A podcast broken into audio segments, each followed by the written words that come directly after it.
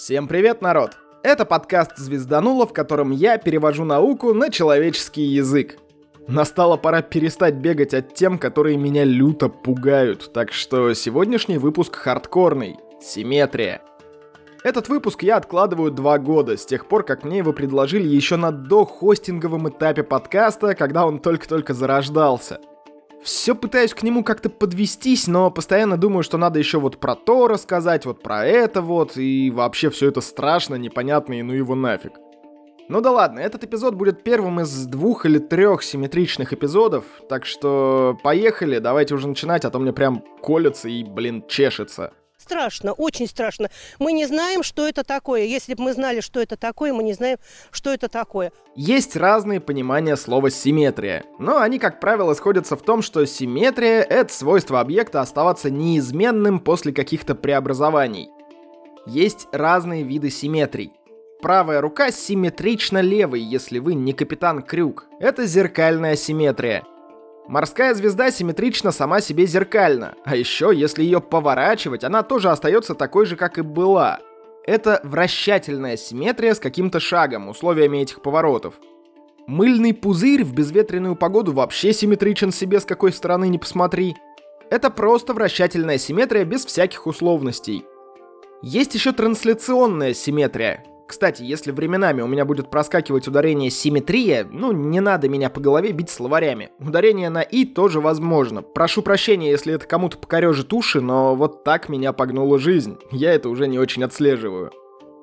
Так вот, трансляционную симметрию легко понять, скажем, через железнодорожное полотно. Хоть здесь, хоть через 100 метров все эти рельсы, рельсы, шпалы, шпалы не меняются, остаются примерно такими же, несмотря на сдвиг. Это все визуальная история, но симметрия может быть не только визуальной. Если мы что-то делаем с чем-то, а это что-то нифига не меняется, то либо мы хреново старались, либо оно симметрично. В математике есть прикольная функция экспонента e в степени x. Сколько ее не интегрируй по x, она остается собой. Можете загуглить неопределенный интеграл от e в степени x. За исключением константы он остается равным e в степени x. Примерно так и работает симметрия в физике. Мы берем какую-то формулу, у этой формулы есть какой-то физический смысл, и вот эту формулу вместе с физическим смыслом мы начинаем крутить и вертеть по-всякому. Кручу, верчу, обмануть, тебя хочу. Если формула остается собой, мы говорим, что это проявление симметрии. Примерно так и работает симметрия в физике. Я сказал, что у формул есть физический смысл. Ну вот и давайте перейдем ко всяким опытам, чтобы не забивать формулами эпизод. Ну и давайте сразу обозначим, что у нас все опыты происходят в замкнутых системах, что никаких внешних воздействий не происходит, ни гравитации, ни ветра, ни излучения какого-нибудь всепроникающего. В общем, опыты мы будем ставить в великом нигде. Смотри, какое классное пустое место. Ладно, погнали.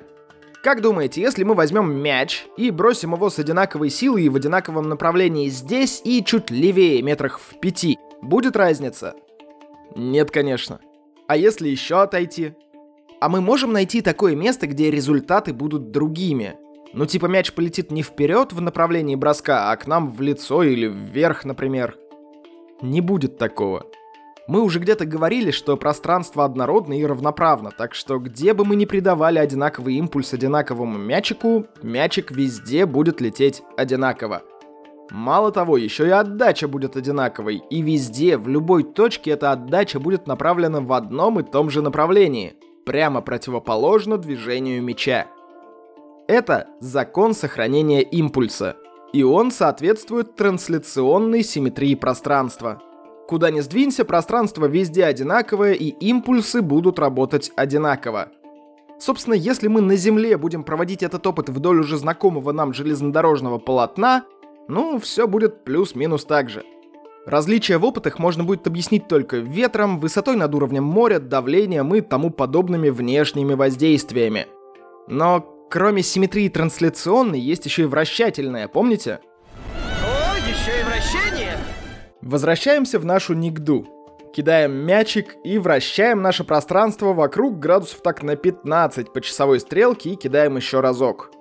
Что, не умеете вращать мир вокруг себя? Ну, ладно, но можете повернуться против часовой стрелки на те же самые 15 градусов.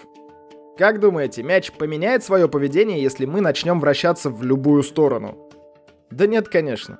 Если в нашем нигде мы бахнем комнатку и внутри нее будем бросать мяч, а вращать будем саму комнату, опять же ничего не поменяется. Но в ситуации с вращением нам интересно, как ни странно, вращение, так что давайте положим мяч и возьмем Юлу. Как думаете, перестанет она вращаться, если мы повернем комнатку градусов на те же 15? Да нифига. А что-то другое произойдет с вращением Юлы?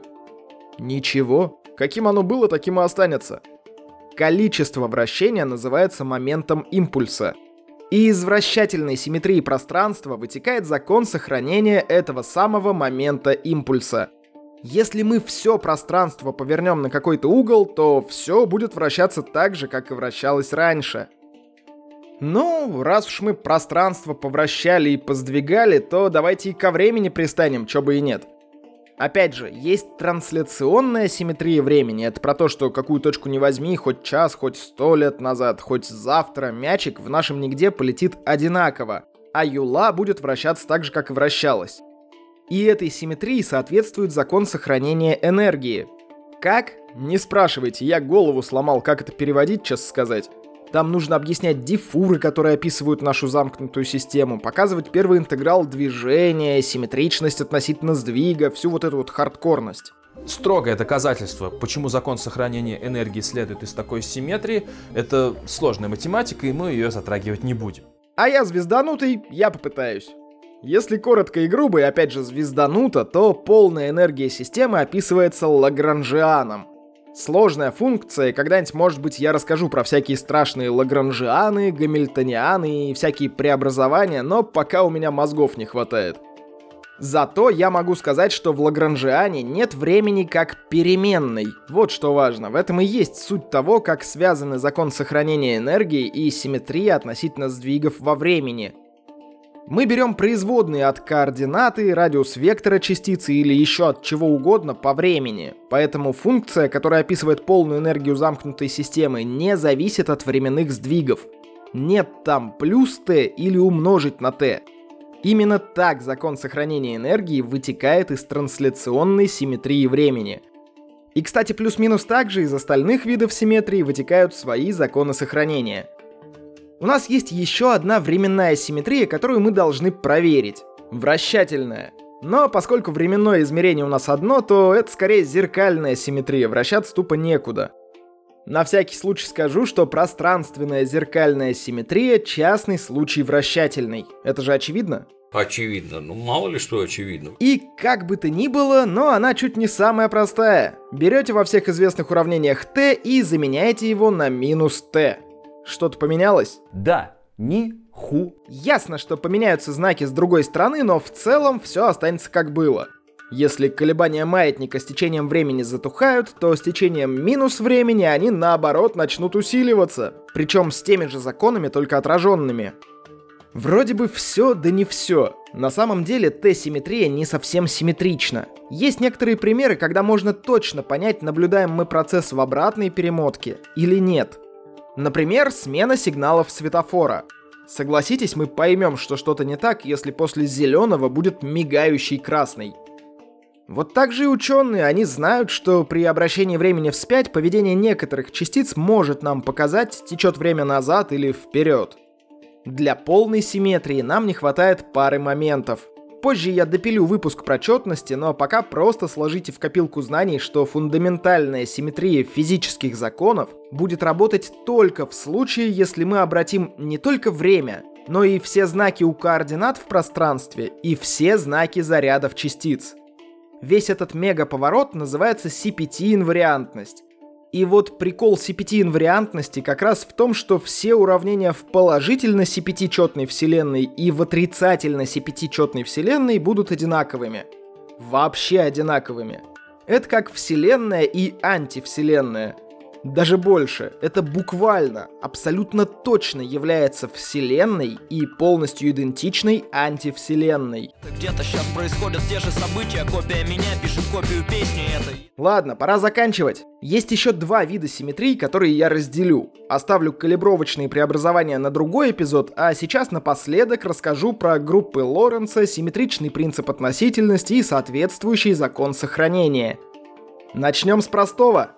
Первый закон Ньютона в современной формулировке говорит о существовании инерциальных систем отсчета. Это такие системы, в которых свободные тела или покоятся, или движутся равномерно и прямолинейно, без ускорений и выгибонов. Принцип относительности говорит, что любые инерциальные системы отсчета равноправны, и если физике пофигу, в какой системе мы будем наблюдать процессы, то и нам не гоже воротить нос. А если мы добавим в наши системы координат еще и время? Честно говоря, нам сложно даже трехмерные-то пространственные координаты представлять, так что давайте упрощать до двумерных графиков. По одной оси у нас будет время, а по другой — расстояние, пройденное каким-то объектом, неважно, мельчайший из известных частиц или невообразимо огромным суперкластером галактик. График показывает, насколько быстро движется объект в пространстве — Каждая точка на этом графике — это какое-то событие в жизни объекта. Любое. Между двумя событиями есть интервалы. А каждая такая линия из этих точек называется мировой линией объекта. Бусты Лоренца — это такие кручу-верчутельные движения нашего графика, что, во-первых, нулевая точка остается на месте, а во-вторых, интервалы остаются неизменными — то есть длины наших мировых линий остаются постоянными, хотя график может плющить и колбасить по оси расстояния или времени. Теперь будет то же самое, только формализованным языком. Не усните, я быстро.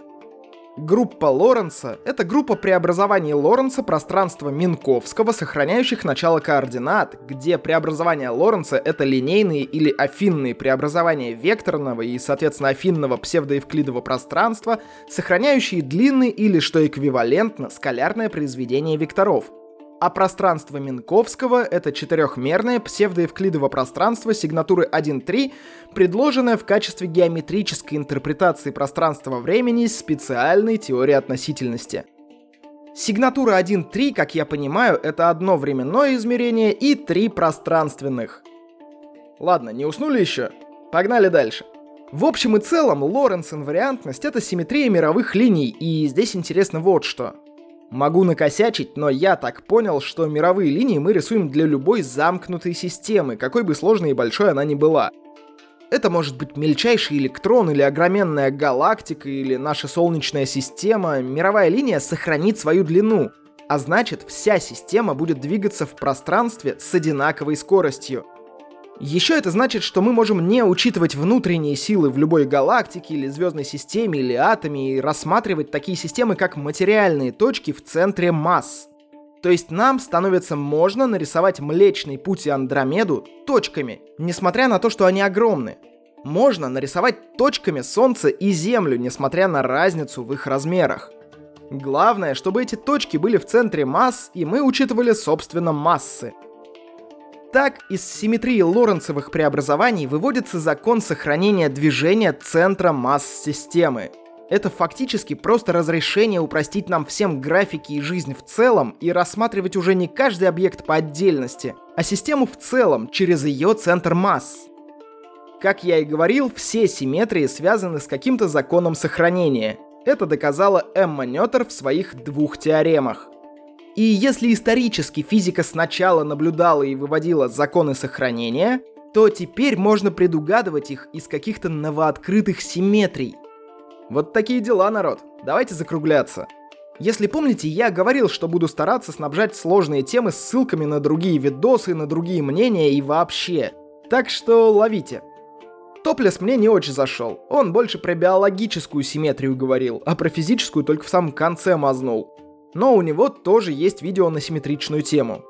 У Побединского есть классные видяшки про симметрию, у него в принципе очень годный контент, так что ссылку скину. Он, кстати, еще и про антивселенную рассказывал, я даже посмотрел, хотя у меня башка уже просто распухла, но видос хороший, ссылку я скопировать успел, ищите в описании. Ну и еще один видос дам, в котором уже другой дядька более математично объяснил вращательную симметрию пространства. А если кому надо прям забуриться по самые гланды, вон у Вердайдера есть перевод фейнмановских лекций. Как-то так, народ. У меня точно будет еще как минимум один симметричный выпуск, в котором я расскажу чуть больше и про калибровочную симметрию вместе со стандартной моделью, и про суперсимметрию, но на сегодня хватит. И так мозги плавятся. Давайте к закадру. Он будет коротким. Спасибо всем, кто поддерживает подкаст, а кто не поддерживает, бегом на бусте. Еще поддержать подкаст можно с помощью комментариев, сообщений, репостов, лайков, всякого такого. Ну, в общем, вы все знаете. С вами был Роман Юдаев. Услышимся в следующем выпуске.